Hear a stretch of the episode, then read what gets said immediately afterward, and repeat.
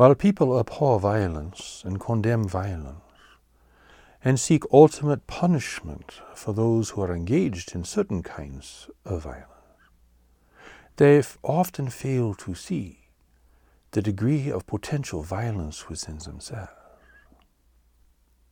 People love to watch violent movies or pay close attention to catastrophes or battles or wars as if they have an appetite and a thirst for violence. You see this all around you. It is not a mystery. Look at the movies that people watch. Look at what is portrayed in the news media. Look at what fascinates people's imagination.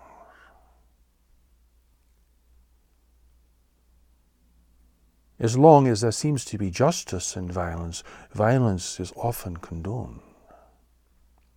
If violence appears to be unjust, it is condemned.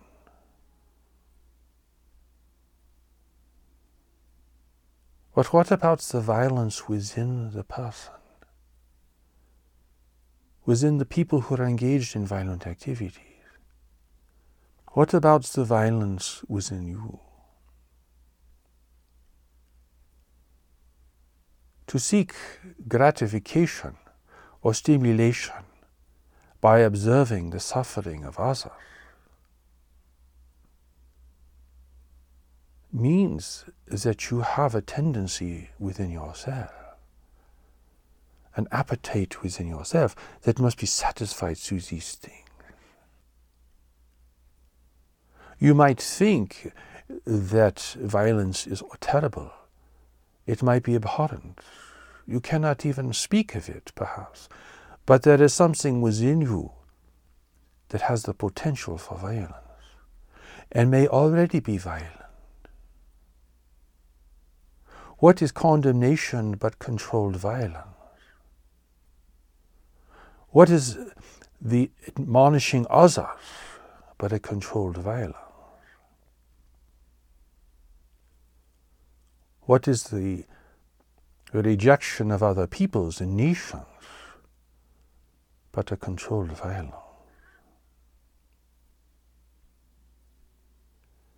If your mind is turbulent, if it is restless, if it is agitated, if it is filled with anxiety and resentment, then it is well for many things, including violence. In facing the great waves of change that are coming to the world, will to create great pressure on people and great difficulty even in the wealthy nations, the veneer of civility will wash away, revealing the deeper and more genuine state of people at this time. People who were cordial and polite will become angry and vengeful. People who seem sophisticated will act like animals. the great waves of change which will bring violent weather, the depletion of resources, increasing economic and political instability, and the growing risk of conflict and war, the darkening of the world will push people over the edge. They cannot be tolerant any further because they are losing their jobs, they are losing their homes, they are losing their social and political power, they are facing ever greater uncertainty. Vast networks of corruption will be revealed. Human incompetence will come to the surface in governments, religions, commerce. People will be enraged, They will be frustrated, they will be very frightened. Tolerance will melt away like ice in the sun.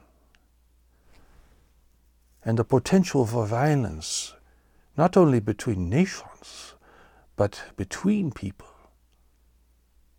between groups of people who escalate, requiring more government control and suppression of personal freedom. What can you do about this? If you really believe in peace, then you must address the potential of conflict and the reality of violence within yourself. You cannot demand peace of other people, peaceful behavior, or peaceful attitudes if you yourself cannot demonstrate this.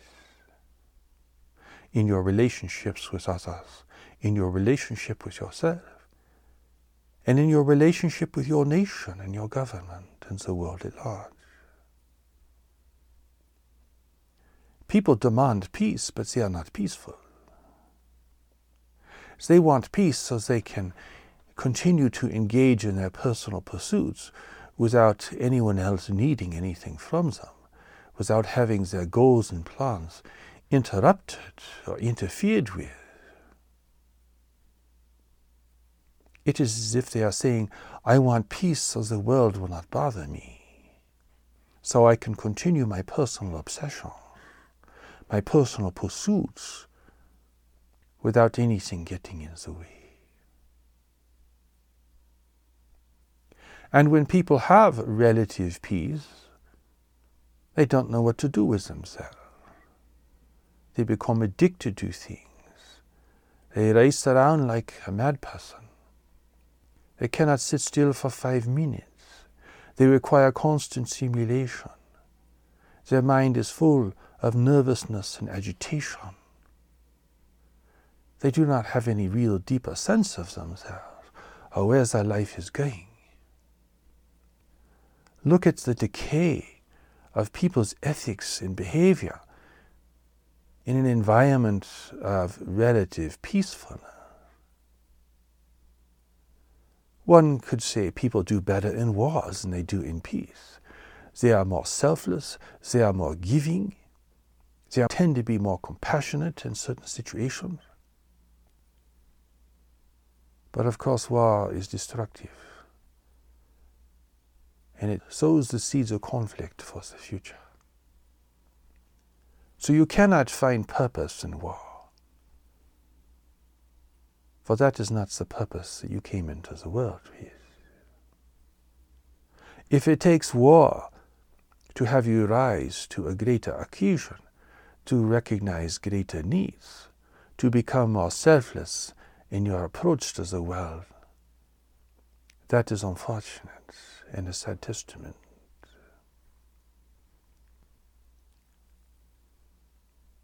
People want change. They want the nation to change. They want the city to change.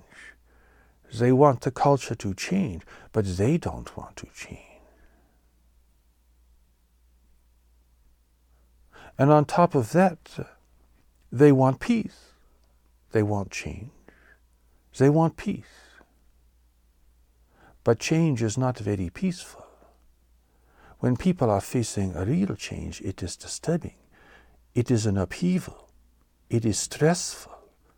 It is difficult. It is uncertain. Have you ever gone through any kind of real change in your life in a state of equanimity? Of course not. Not if you are honest with yourself. It was difficult. You were resistant. You struggled. You were angry. You were frustrated. You blamed other people. You blamed yourself. You fought the change. You denied the change. You put it off. Now tell the truth to yourself here. Was this a peaceful experience?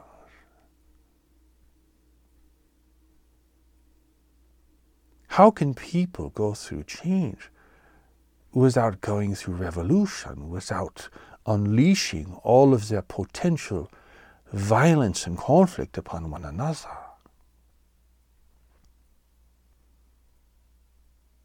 relative affluence has a moderating effect. But in facing the great waves of change, many people will be losing much, if not all, of their affluence. So all of these moderating effects will be removed. Yes, people will be changing. They will be forced to change. They will be changing against their preference and their will, and they will fight and they will struggle, and they will blame and they will condemn. That is what real change brings out in people, even if that real change has a valuable and necessary outcome. What would happen if you lost your job and your home? Would you be peaceful around that? Particularly if you had no control over the circumstances? It was just pulled out from under you. Would you take that in stride? With a passive attitude? Even if you instigated the change based upon the movement of a deeper knowledge within yourself, you would still go through the upheaval and the upset and the self doubt and the frustration and the anxiety that that change would produce. So do not demand great change and at the same time expect peaceful relations.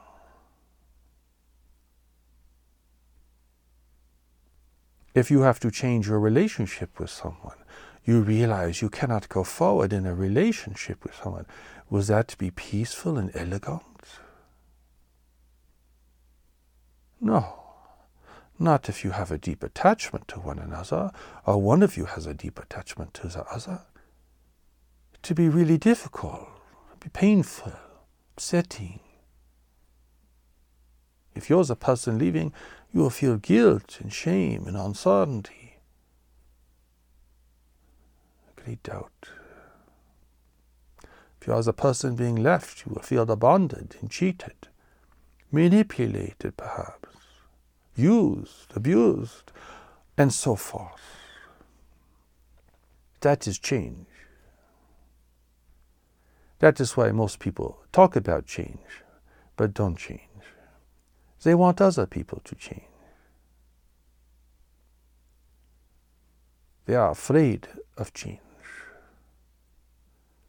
And one of the things they are afraid of is a fear of themselves. What would come to the surface in their own minds? One of the reasons that people do not change things is that they know they must change is the self recrimination that comes with realizing that you should have made this change years ago. And what on earth have you been doing all these years? Compromising yourself in a situation that you should have resolved years ago. This self recrimination can be very strong. And it is one of the factors that keeps people from taking action regarding change that they know they must make in their relationships and circumstances.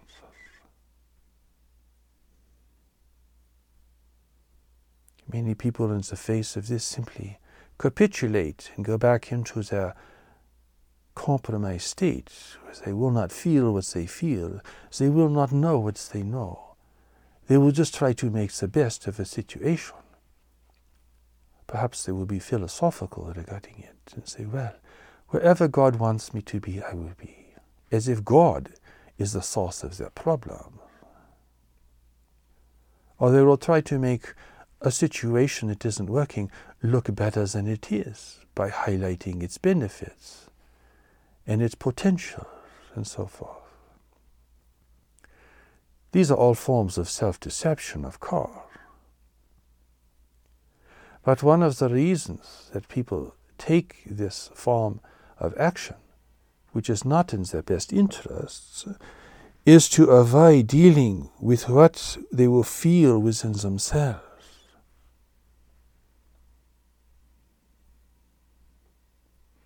They are afraid of their own feelings.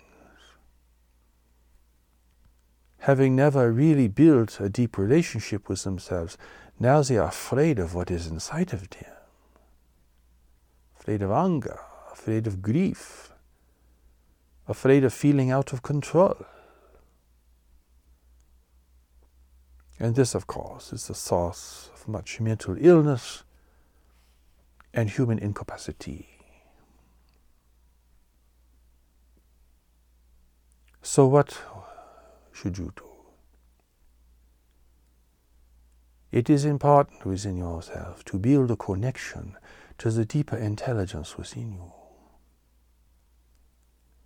For despite however much fear and resentment and uncertainty you may be holding within yourself, this deeper foundation of knowledge, this deeper intelligence that God has created within you, is certain. It is uncompromised and uncompromising. It knows who you are, where you need to go, what you need to do, what you need to avoid, and what you must seek. It is waiting to be discovered within you. And as you take the many steps that will be necessary to approach this greater intelligence and to build a conscious connection with it, you will lessen the impact of fear, anger, and violence within yourself.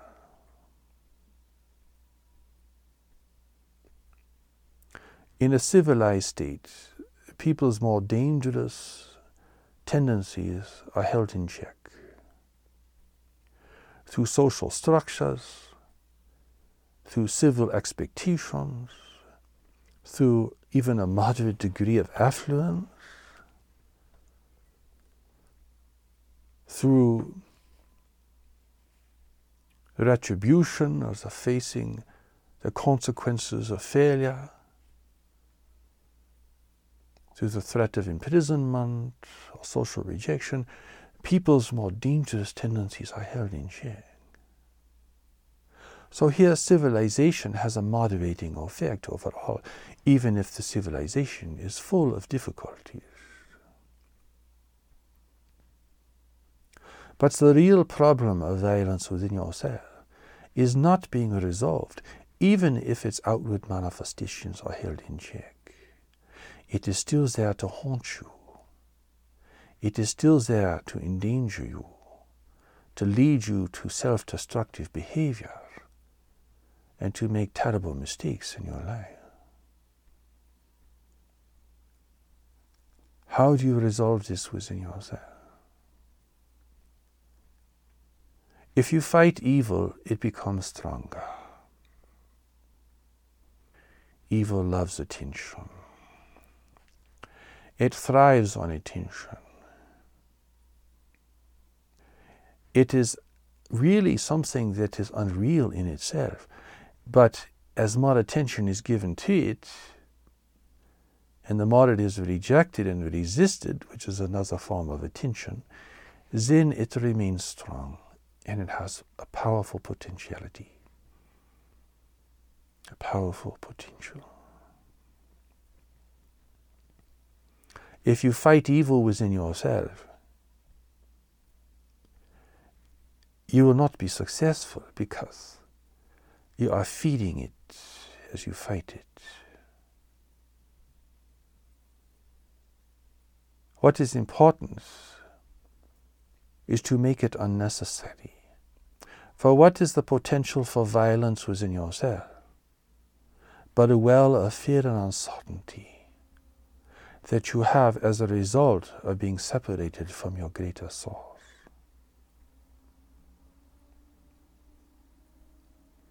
Here you are alone in the world. You are supposed to create your own reality and make your own way, make your own decisions. Struggle to stay above water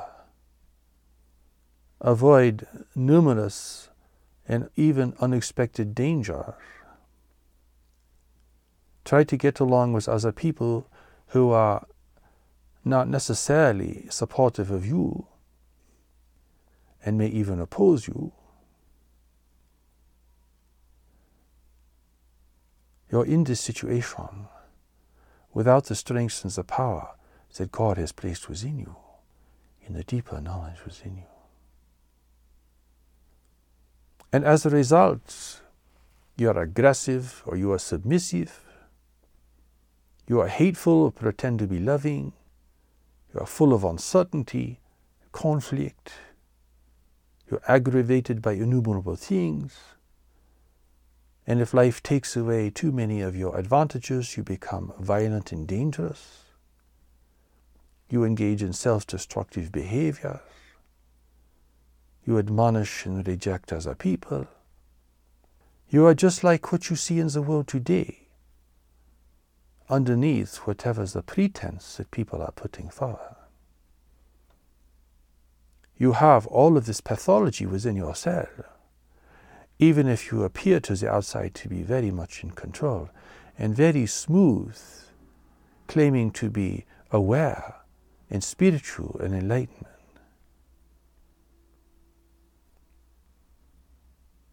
That pathology is still there. How will you undo it? How will you weaken it so it does not cast a pervasive everlasting cloud over your life and influence your decisions and spoil your relationships and ruin your ability to enjoy life in the moment and to prepare wisely for the future. Certainly, you have to make decisions regarding certain kinds of behavior. And you will recognize, if you give this your attention, that there are certain procedures and methodologies for replacing self destructive behaviors with behaviors that are constructive for you and for other people. You will perhaps find very powerful methodologies that can help you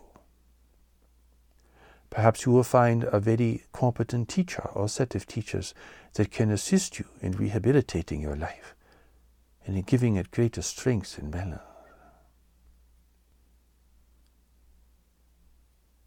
Perhaps you will turn to religion and believe that your worshipping of God will give you strength and that God will infuse you with blessings and purity. But the question arises what will give you the power to overcome the potential for evil within yourself? Not only to hold it in check, but to weaken it significantly to the point where it cannot govern you, even if you are facing deprivation and difficult circumstances. People think the methodology alone is enough, I have found this wonderful teaching. It has a practice, I will practice it. It has a methodology, I will use it. But they soon find out they really do not have the strength to implement it and to consistently apply it. Perhaps their ship has sails, but there is no wind. There is no power within them to move them forward. That is why it's the source of all of these. Even if you engage in very helpful activities and establish a more positive attitude, you must still find the power of knowledge within yourself. For only it has the strength and the conviction and the commitment to break the chains that hold you and to deflate the potential for evil and violence to release you from constant aggravation and a feeling of constant inner restraint.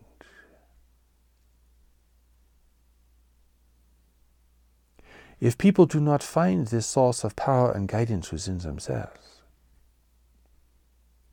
then they are relying upon their willpower alone.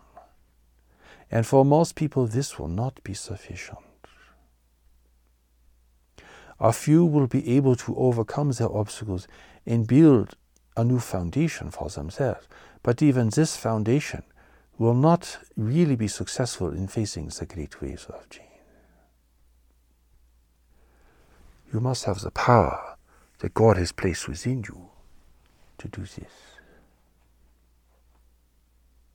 Do not think that by the sheer force of your personality that you can break the chains that bind you, that you can lift yourself up.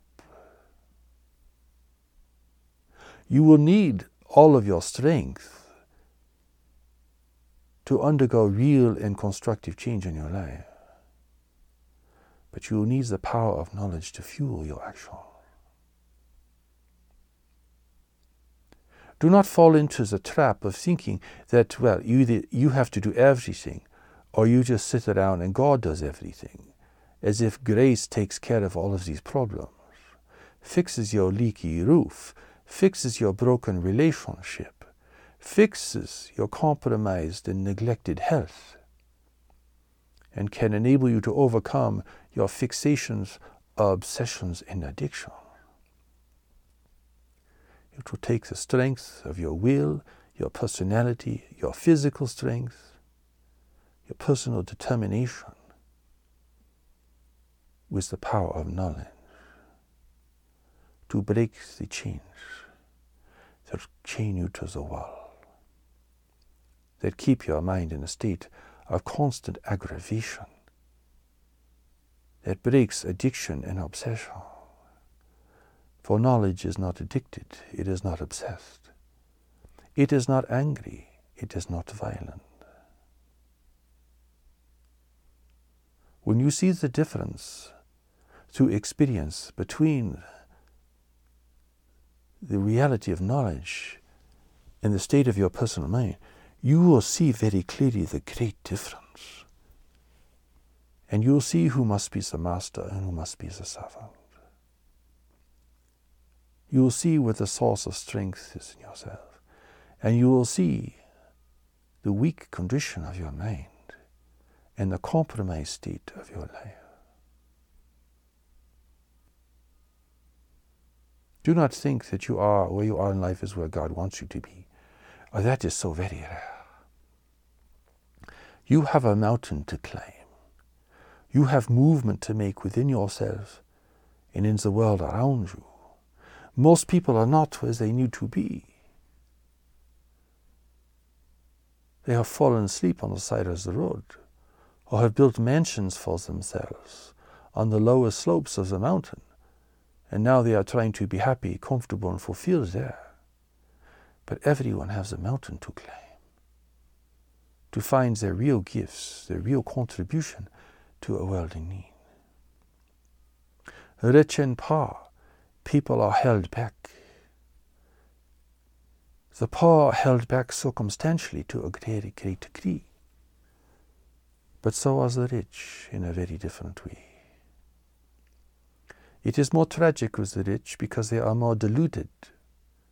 They are more prone to fantasy about themselves. They have more addictions to break, more fixations to escape, more delusions to retreat from. They are less honest than the poor. And less aware of the realities of life. When the rich get angry, the country goes to war.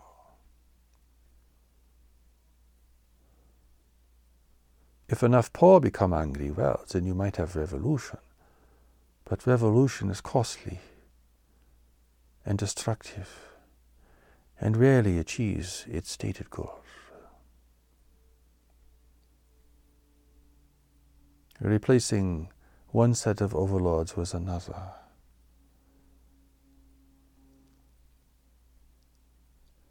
Your task is to take the steps to knowledge. Then, whatever you do that is beneficial will be empowered by the presence of knowledge. And whatever you try to do that is not beneficial will be restrained by the power and the presence of knowledge. God is not going to swoop down and wash away all your sins as an immense act of grace. God is not going to dispel your illusions, your fantasies, your addictions, and your tragedies. God has placed a perfect guiding intelligence within you. Without it, you are lost. Rich or poor, you are lost. Your life is empty, whether it be filled with pleasure and attachments and possessions, or whether it is bereft of these things. You are swayed by the world, you are swayed by your passions. You have no control over yourself that is real and genuine. You're addicted to power, to pleasure, to persuasion of one kind or another. You are impoverished at the level of your soul. That is why, while there is much effort that must be made on the behalf of humanity, and there must be much effort exerted for the redemption of each individual and for the correction of humanity's great mistakes. And while there must be tremendous cooperation in preparing for the great waves of change that are already striking the world in so many places, at the core, you must have a foundation in knowledge and be grounded in knowledge. This is not the same as spending 30 years in meditation trying to be enlightened. For knowledge will guide you in the world. It will weaken your attachments. It will undo your dilemma slowly, but deeply. As you become closer to knowledge, it exerts a greater influence over you and you begin to settle down into your deeper nature.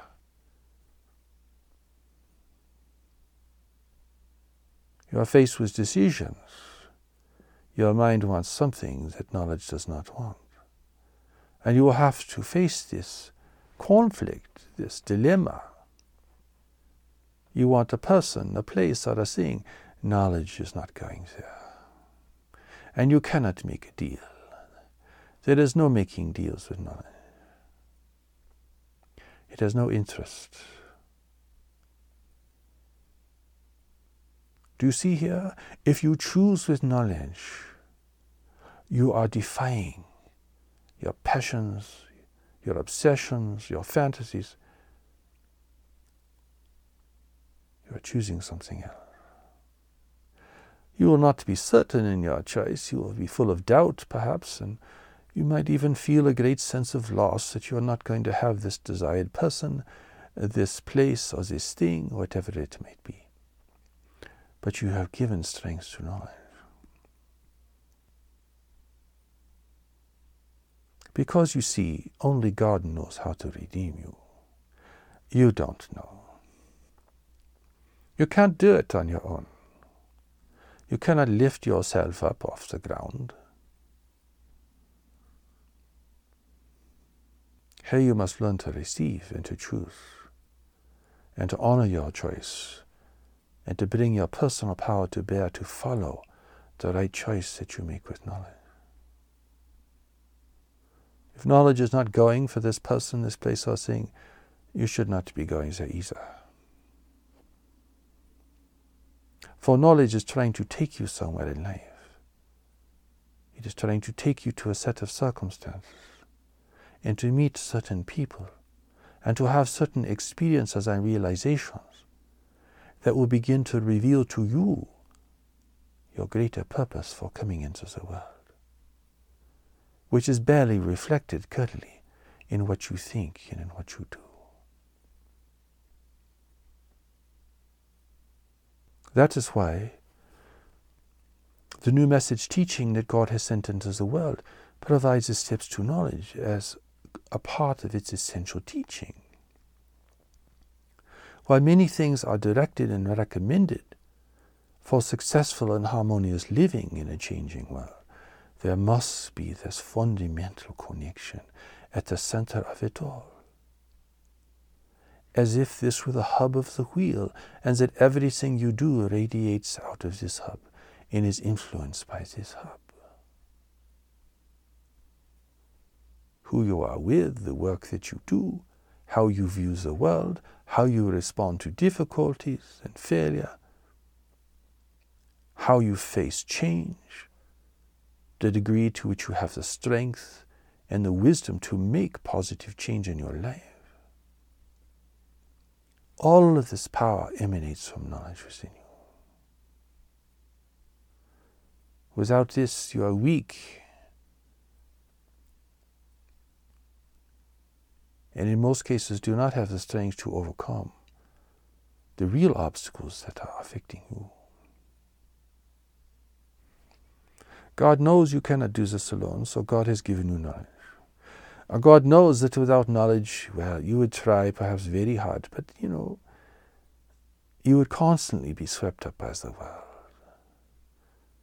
Constantly overtaken by this force or that force, this emotion or that emotion, this reaction or that reaction.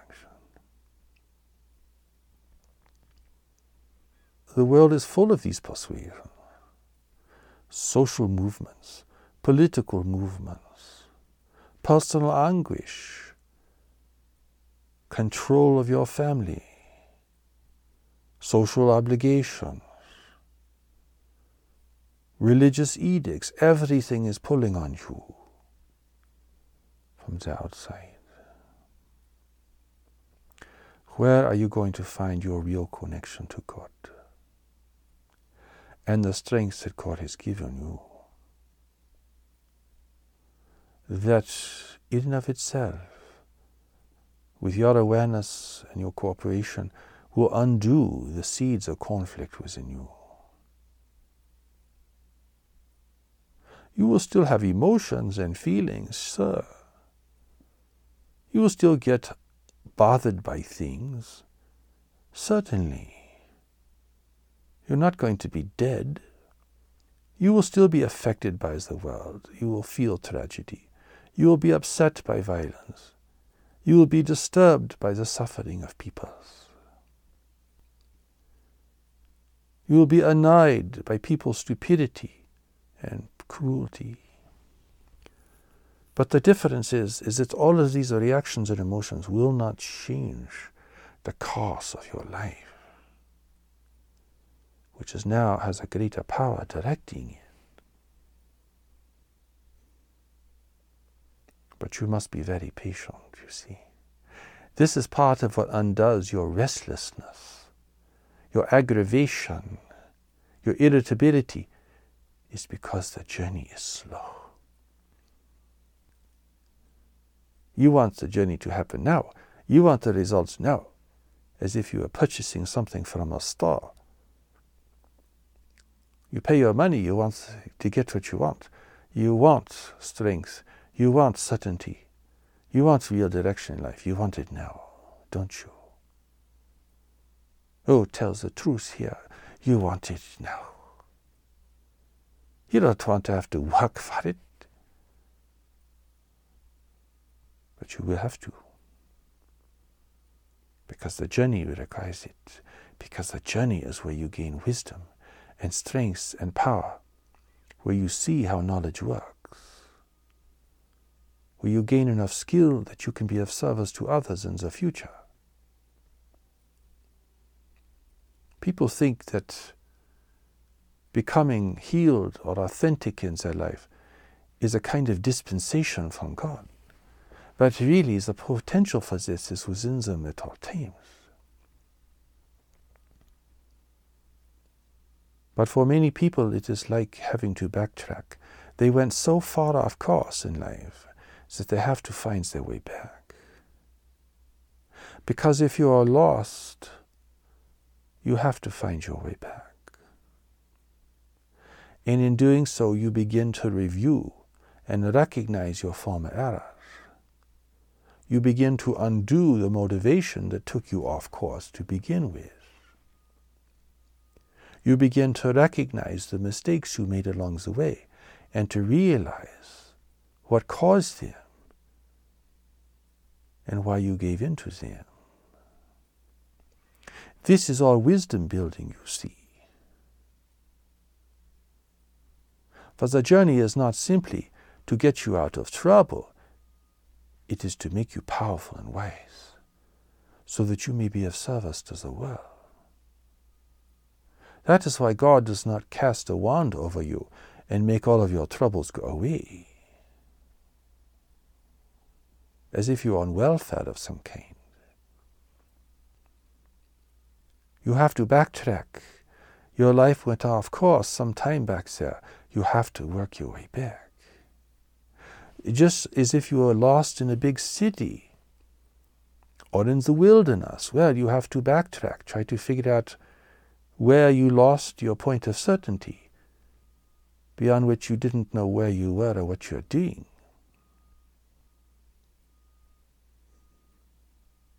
It is here that you realize your mistakes.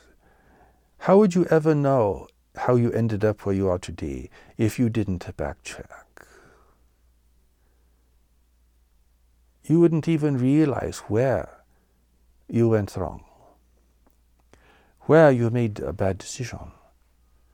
In fact, not only one, but many.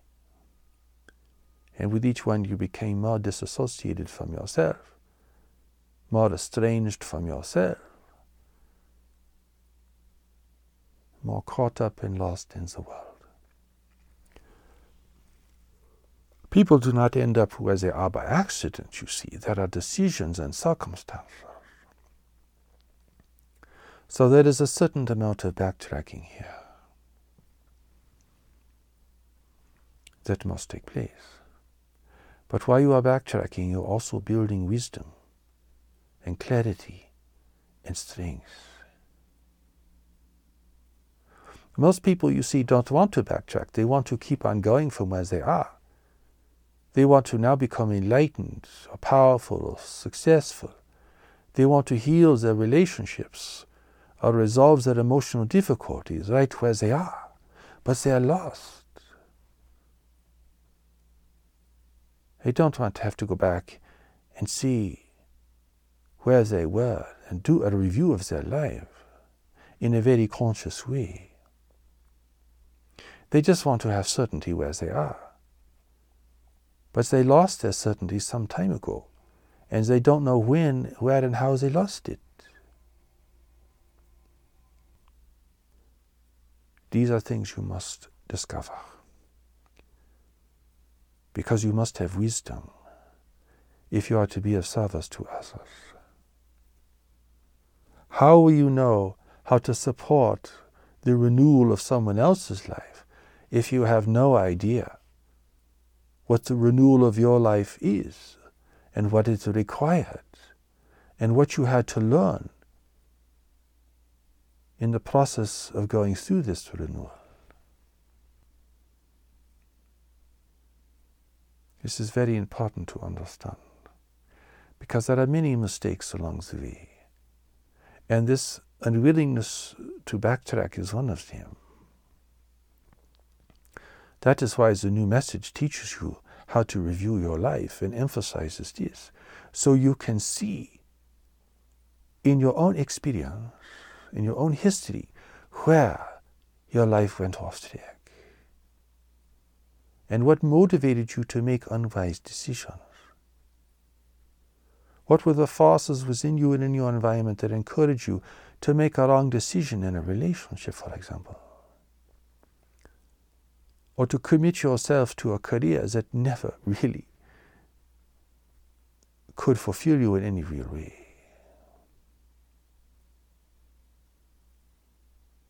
You must recognize within yourself and in your environment, both presently and in the past, what has held you back. You cannot guess here. You cannot just make an assumption. You must really find this out.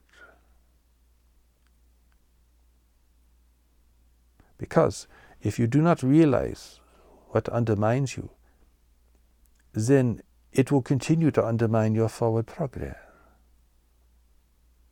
If someone is lost in the wilderness and sets a path for themselves, they could become more lost.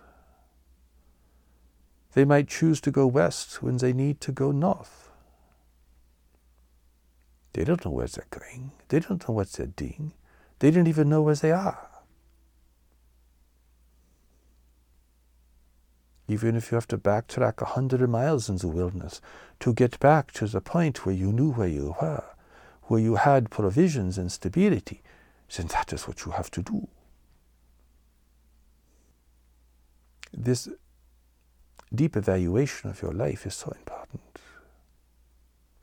And it must be done with as much clarity and objectivity as possible. This self evaluation, the evaluation of your life in history, is very significant because it will show you the evidence of knowledge. At each turning point, you will see there were signs and inclinations that you should not have done what you did. Perhaps you felt a restraint within yourself. Perhaps someone else warned you. Perhaps you made your decision with a sense of deep resignation instead of joyful anticipation. What was that like for you? Because you need to know that when you meet the next turning point, the next fork in the road, you will know the powers that will lead you in the right direction and the forces that will lead you in the wrong direction. If you go on without having learned this, well, you will just make the same mistake again. Perhaps it will be under different appearances, but really, Perhaps you will be seduced by something else.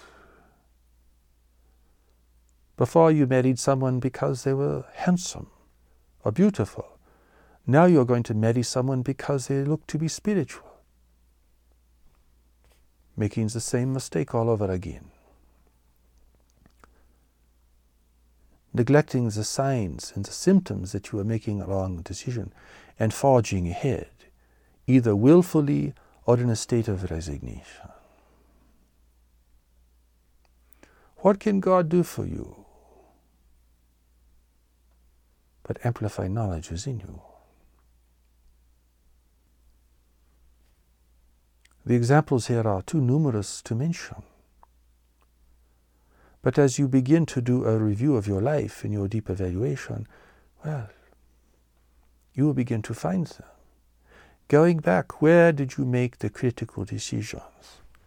Which had to do primarily with relationships with people, with places, with forms of work. Go back to each one of those junctions. And what was it like to be there? And what encouraged your decision? And what, if any, that you could recognize was the signs indicating that you should have done something else? Know these signs. Acquaint yourself with them fully. Remind yourself of them every day. Because those signs will be there for you in the future. And those forces that led you astray will be there in the future. Because the world is full of these forces.